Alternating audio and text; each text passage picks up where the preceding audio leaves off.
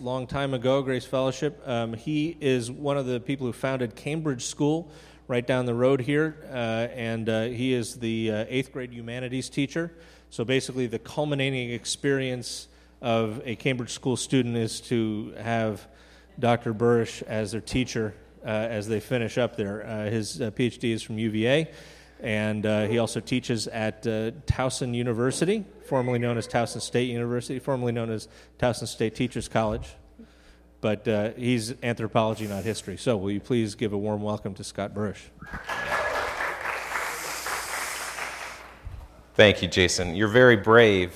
Um, I'm used to having an hour and 15 minutes, and if we don't finish what I planned for that day, then I come back um, the next class and we just pick it up where we left off. So I thought, wow, 20 minutes, that's really challenging. But now here you can do it in 10, so, so wow, I got, I got twice the time. Um, and I was also reminded as I was preparing this, and I love this passage. I mean, being able to talk about the Beatitudes and the lead into the Sermon on the Mount. And I love the series that you're in.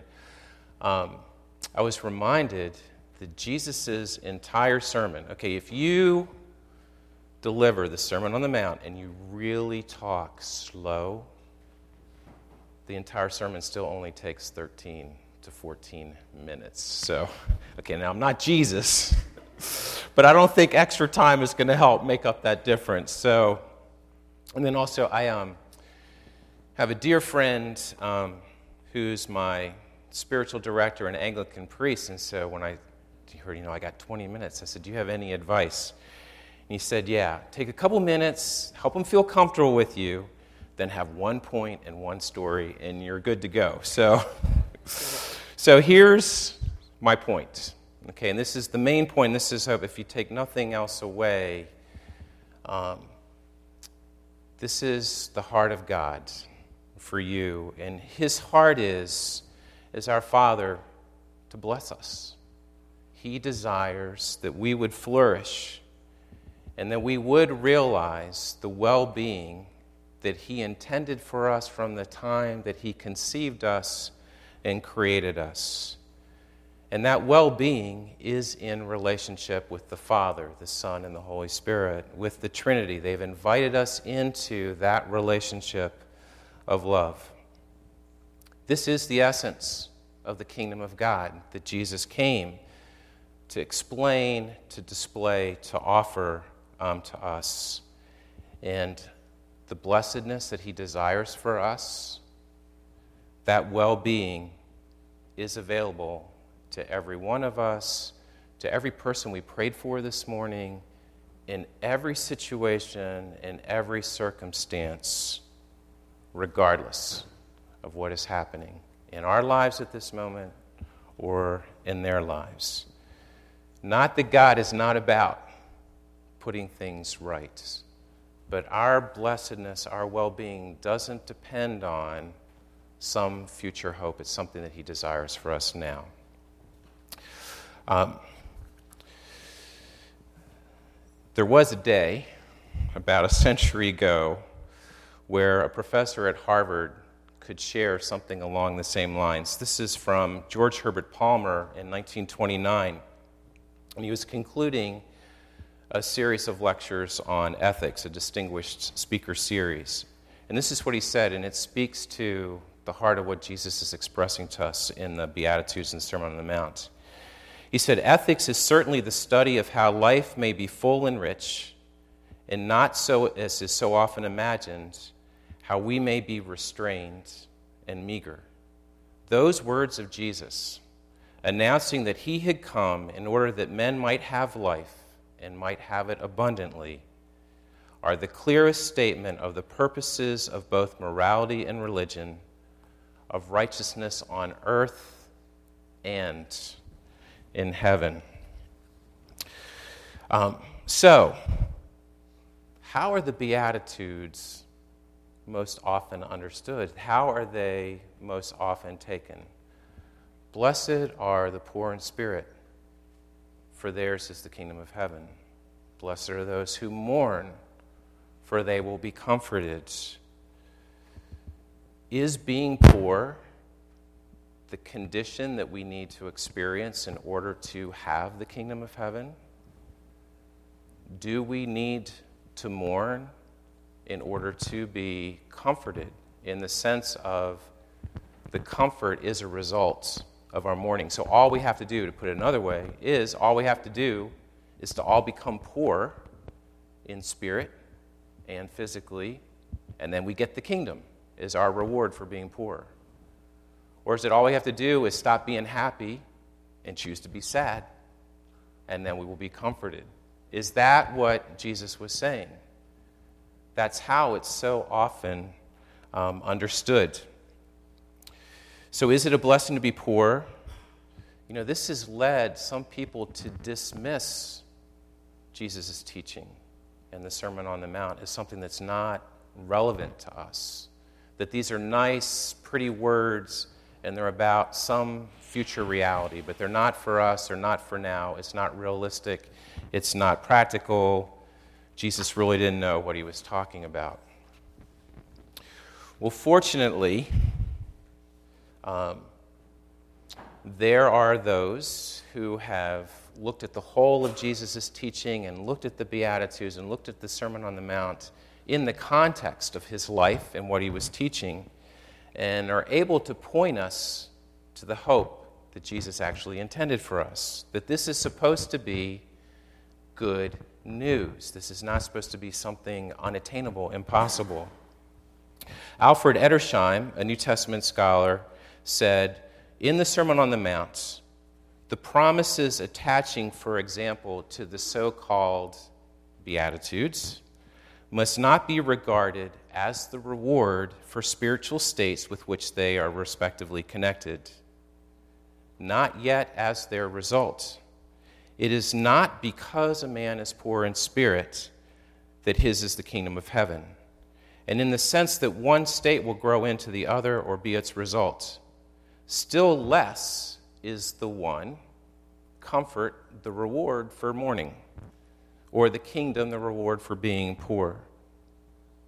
The connecting link in each case is Christ Himself, because He has opened the kingdom of heaven to all believers. Okay, so let's look at the context of what Jesus taught. And then I want to um, share with you what has come to capture for me the spirit of the Beatitudes from a man and his family who have changed my life. So, first, what was Jesus primarily teaching about when he came? And what leads up to the Sermon on the Mount? Well, if we go back to Matthew 4 17, um, prior to the Sermon on the Mount, it says, From that time, Jesus began to proclaim, Repent, for the kingdom of heaven is near, is at hand, is now here. It has come near, it is here. Um, so that's his fundamental message that the kingdom of God, the reign of God, is available to us. It's now here. And because of that, what should our response be? Repent. And the essence of repent is not to feel sorry for what we've done wrong, but to reconsider our plan for our lives, to reconsider our strategy for life in light of this new reality that, oh my gosh, if the presence of God and His reign is available to me, should I consider living my life differently than I have been living it apart from Him? So that's the proclamation that Jesus made.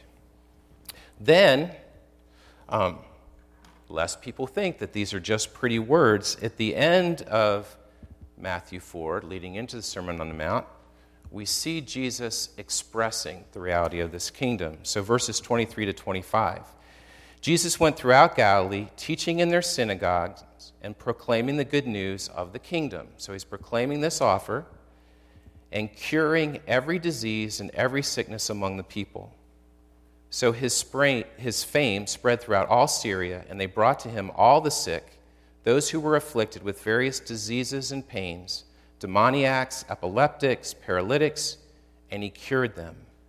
And great crowds followed him from Galilee, the Decapolis, Jerusalem, Judea, and from beyond the Jordan. And when Jesus saw the crowds, he goes up on the mountainside and begins to teach the Sermon on the Mount with the Beatitudes.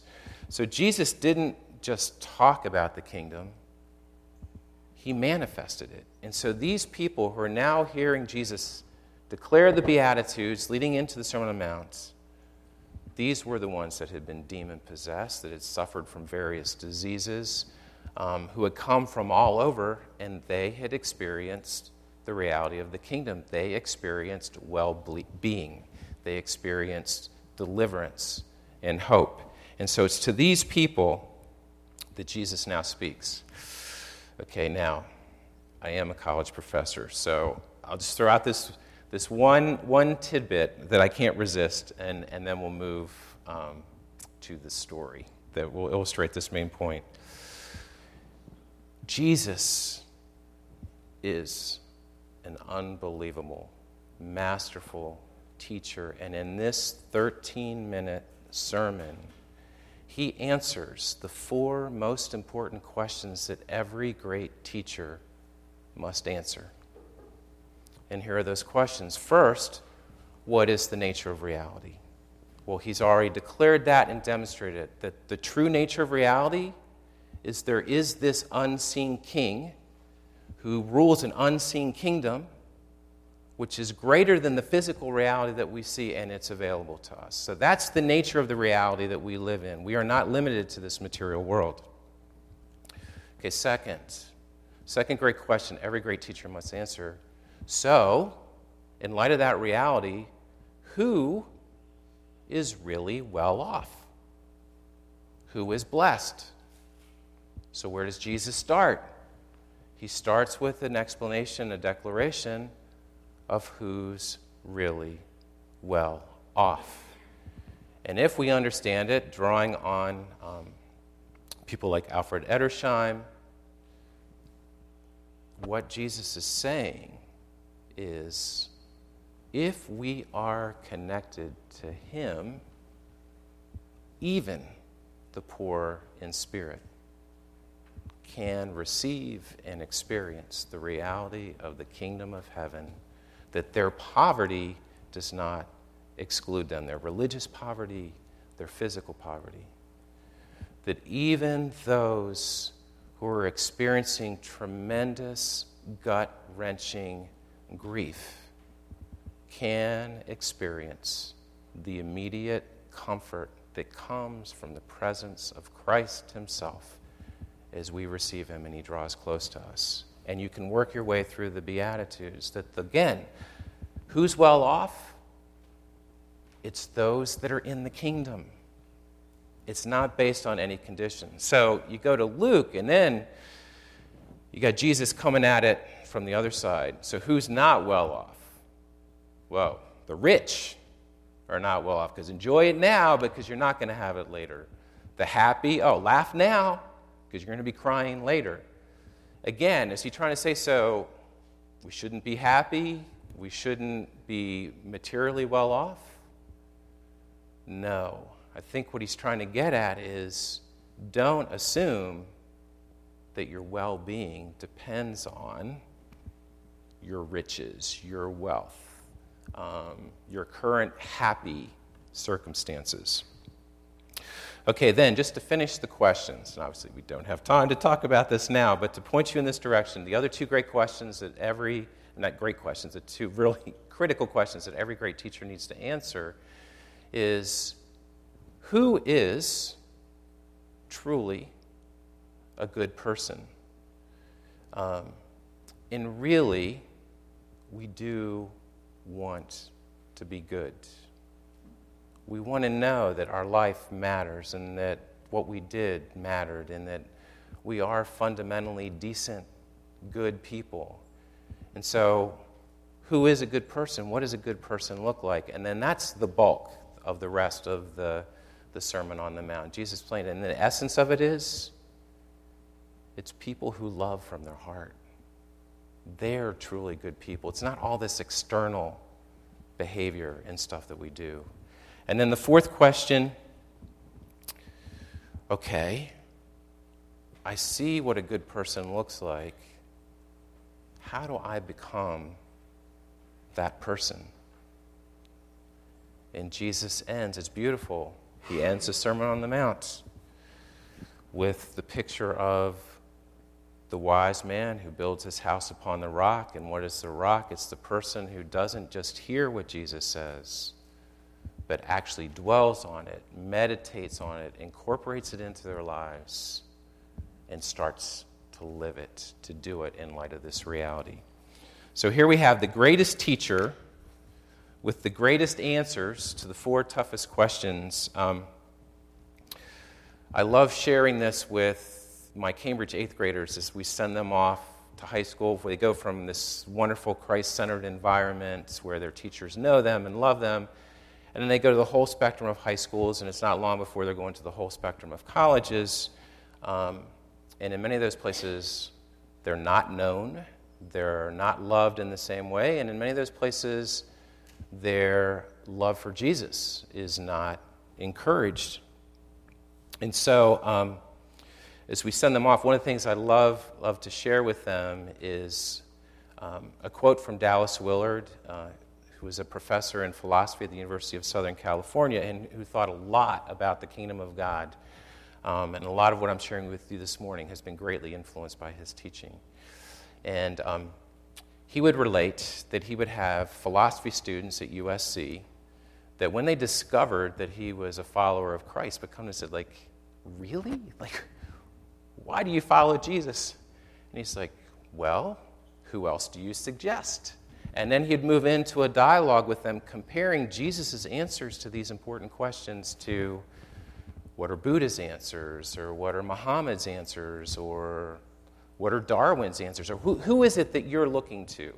Um, and let's compare their responses. And really, I don't think you're going to find a better set of responses that are really true to life and what it really means to flourish and be well off than Jesus' answers. Okay, so now this story. My living image of the Beatitudes. If I could have the, the first picture, please.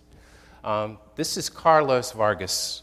Uh, one of the, the beauties of getting to teach eighth grade at Cambridge and of helping to design the curriculum is I wove in to the curriculum from the time I began teaching eighth grade that we get to spend a week in a squatter community in Nogales, Mexico, just across the border from Nogales, Arizona, with wonderful people like Carlos.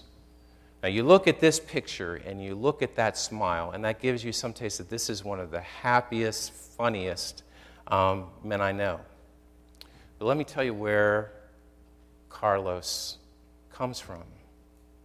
Carlos comes from a very poor area, seven hours south um, in Navajoa, from a very poor family. So poor that his educational opportunities were very meager, so he quickly gave up on school. He left home at the age of 13 and came to the border, hoping to find a life that was better than what was available to him in Navajoa. As he tries to, to make his way on the border, and he's, he's a very talented man, I mean, very talented with, with stonework and masonry, which is now displayed at Kiram House, the, air, the place where we get to live when we go to um, Nogales, Mexico. Um, but there weren't people just waiting, looking for him to offer him jobs. And so, very early on, he learned that one way to cope with the pain is alcohol. And so he began to drink significantly. Along the way, God blesses him with Celia, a beautiful wife, three daughters. Um, but he found himself often drunk, passed out in the squatter community. Is it great to be poor? Did he experience well being because he was poor? Not at all. Um, in fact, he'll share that the low point in his life was when all he had for shelter for his wife and his three daughters was a tarp. And all he had to feed them were hot dogs. And it was the rainy season and it was windy, and he's trying to make a small fire to cook these hot dogs. And the low point is when the wind blows over the tarp, the rain puts out the fire, and all they have to eat are cold hot dogs. I mean, you can imagine for a man to not be able to care for your wife, to care for your children. So, move forward a couple years. Now we're 10 years ago. Uh, a man from Baltimore, originally, Brian Donahue, uh, many of you know his family, um, has this vision to connect with a Mexican church and to provide an opportunity for Americans to break out of our cultural box and to engage in a meaningful way in expressing the kingdom of God to the poor. So he connects with Ramon, a Mexican evangelical free pastor who just happens to be a former drug lord who just happened to come to Christ because he went to church with a gun to threaten someone that had taken money from him. Um, and then he hears the gospel, and then his life gets transformed, and so he gives up. I mean, and he was well up, so he had resources. So he gave up resources to live in this squatter community.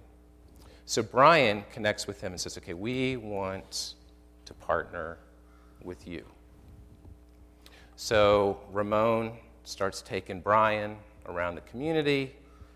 They pick a place where they're going to be able to start to build this not a community center, but and, then, and they kept it very simple from the outside, but beautiful on the inside, a place where Americans could come and use that as a base in partnership with the church to reach out to the community, doing things like Habitat for Humanity home projects, feeding program for, for poor children. And who does Brian see laying on the side of the road, passed out? But Carlos. So Brian and Ramon move in to a transforming relationship with Carlos. And so this smile, part of that smile is, I mean, Jesus gave him his life back. And with that, this partnership where he became the main, has become the main project manager for all the projects that happen in the community. So, with his love for people, now he's able to go out and meet the families, identify the families, and be the bridge between what's now become hundreds of Americans that have come down and Mexicans in the community to bring them blessing. So, life in the kingdom is amazing. He's got purpose, um, he's got relationships. His oldest daughter is now entering into her third year of college and getting a degree in education. So, I mean, every dimension of their lives is improved. So it's perfect, right? Well, in the midst of that, Carlos will come to illustrate for me the second beatitude. Because a year and a half ago, well, now two years ago, diagnosis. They had been blessed with a four year old son, David. David's diagnosed with leukemia. And through these rich relationships that God had given him, they were able to afford treatment for David. And at one point, David actually experienced nothing short of a miracle. Had been declared dead, was revived, um, but he would go on to pass away from leukemia September a year ago. To this day, I was just with Carlos and Celia, his mother. I mean, they are heartbroken. And what's happened um, for me and my relationship with them, our family experienced a heartbreaking journey with my wife last year, where surprisingly, at the beginning of the year, she's diagnosed with brain cancer. Um, and over the course of 10 months, 10 beautiful, rich months, she will come to December and eventually make her transition home. So I go back to Mexico a changed person because I experienced grief on a level that I didn't know was possible is I watched my wife go. Now, what has that done for me? So now, people I used to avoid because I didn't know what to do with the pain, the first person I wanted to be with was Celia. Now, I don't speak Spanish. Never mind, I've been 13 times, but I don't speak Spanish. I don't have an aptitude and obviously haven't focused enough. So I grab a young woman and said, Do you have the time to translate for us? And so we spent over an hour, and really there's not much to say.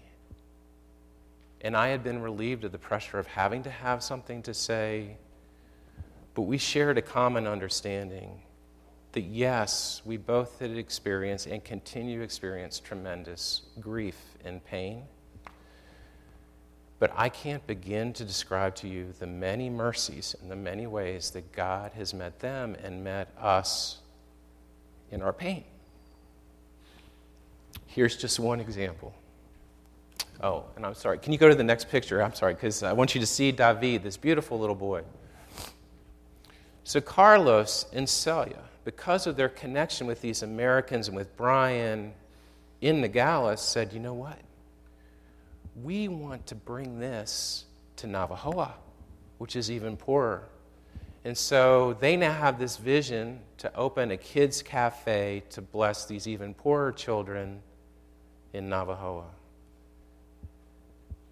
Gifts in my wife's memory fully funded the kids' cafe that's now operational in Navajoa. So, yes, we've shared grief. But Carlos will talk about we now have a couple hundred children that we've given. They don't replace David, but they are an experience of life and well being in the kingdom. So, how can we enter into this? And again, I can only point you in this direction, and I want to encourage you to pursue a couple resources because I am more convinced than ever, not just from my study of Scripture, but now from my own experience, that this kingdom is real and it is available, and our well being does not depend on our circumstances. So, by way of application, first I would encourage you to repent. In light of this reality, to reconsider where your well being lies. And one way to get at this is to honestly start to write your own Beatitudes. And start with, and obviously this is the easier part, right? Like, where are the places that are painful? That are hard. Um, and if you go to this one resource I'm going to recommend to you, The Divine Conspiracy by Dallas Willard, he has an incredible list based on our culture of all the different conditions that we could choose to see as our paths to losing well being as opposed to opportunities for God to meet us. And then in completing the, those Beatitudes through prayer, through meditation, begin to imagine how could God meet you? How could God meet me? How could He meet us in those conditions? Not with the removal of those conditions necessarily, but how could He meet us there? How could we experience the kingdom? Okay, and then um, along with that, and I think we, we can't do this enough, is to keep reflecting on Jesus' pictures of a father who longs to bless us. Go back to number six. Okay, number six, the blessing that God gave Moses to give Aaron to give to the people of Israel. So this goes all the way back. Jesus isn't teaching something new. This is the Father's heart to bless with his presence. We see it through the Sermon on the Mount. You get to the end of chapter 5. Why does Jesus ask us to bless our enemies and not curse them?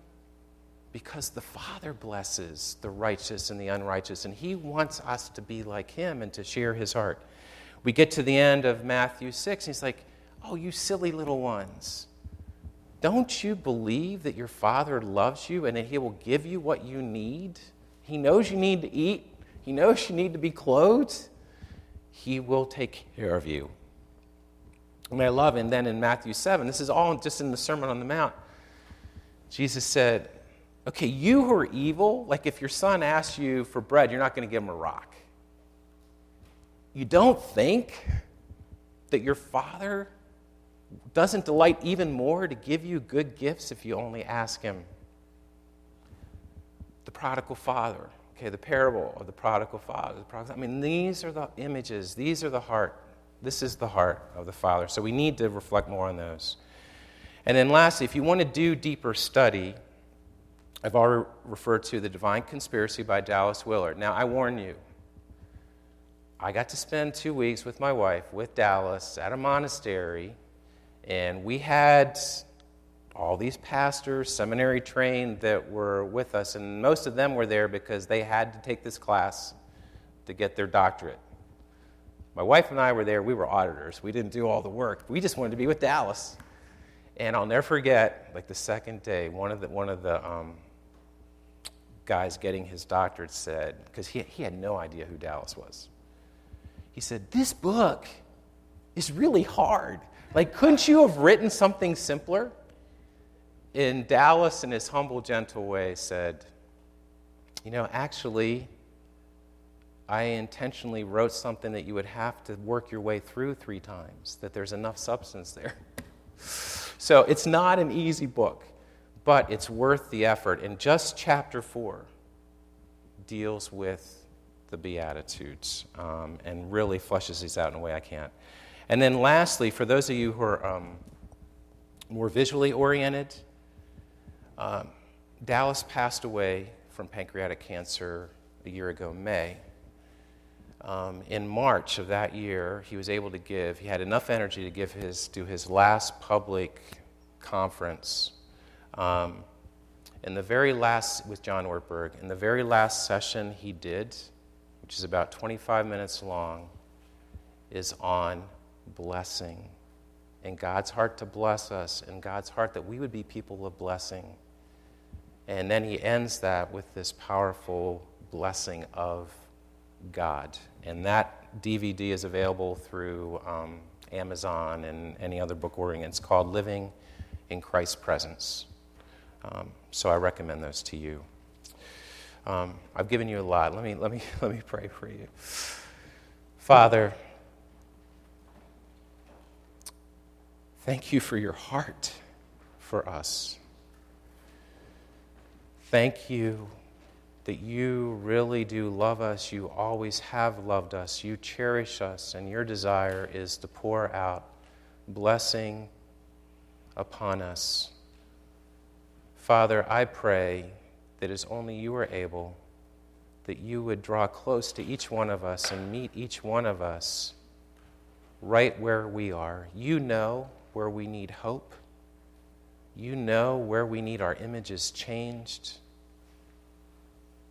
You know where we need a vision and where we need your grace to make choices to be able to receive all the good that you desire to pour out on us. So, Father, as Jesus taught us to pray, we ask that your name would be hallowed, it would be adored, and that your kingdom really would come in our lives, and that your will would be done here on earth, just as it is in heaven, to your delight. Amen.